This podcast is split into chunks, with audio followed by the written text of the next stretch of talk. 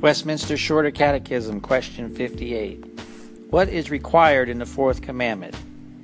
The fourth commandment requires the keeping holy to God such set times as He has appointed in His Word, expressly one whole day in seven to be a holy Sabbath to Himself. Scripture is Leviticus 19:30. Ye shall keep my Sabbaths and reverence my sanctuary. I am the Lord. Deuteronomy 5:12 Keep the Sabbath day to sanctify it, as the Lord thy God hath commanded thee. In Isaiah 56, 2 through 7, Blessed is the man that doeth this, and the Son of Man that layeth hold on it, that keepeth the Sabbath from polluting it, and keepeth, keepeth his hand from doing any evil. Neither let the son of the stranger that hath joined himself to the Lord speak, saying, The Lord hath utterly separated me from his people.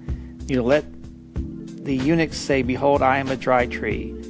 For thus saith the Lord unto the eunuchs that keep my Sabbaths, and choose the things that please me, and take hold of my covenant, that even unto them will I give in mine house and within my walls a place and a name better than of sons and of daughters.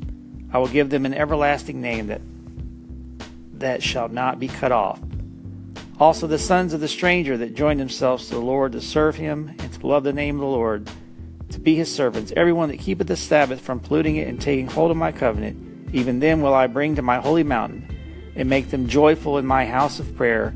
Their burnt offerings and their sacrifices shall be accepted upon mine altar, for mine house shall be called a house of prayer for all people.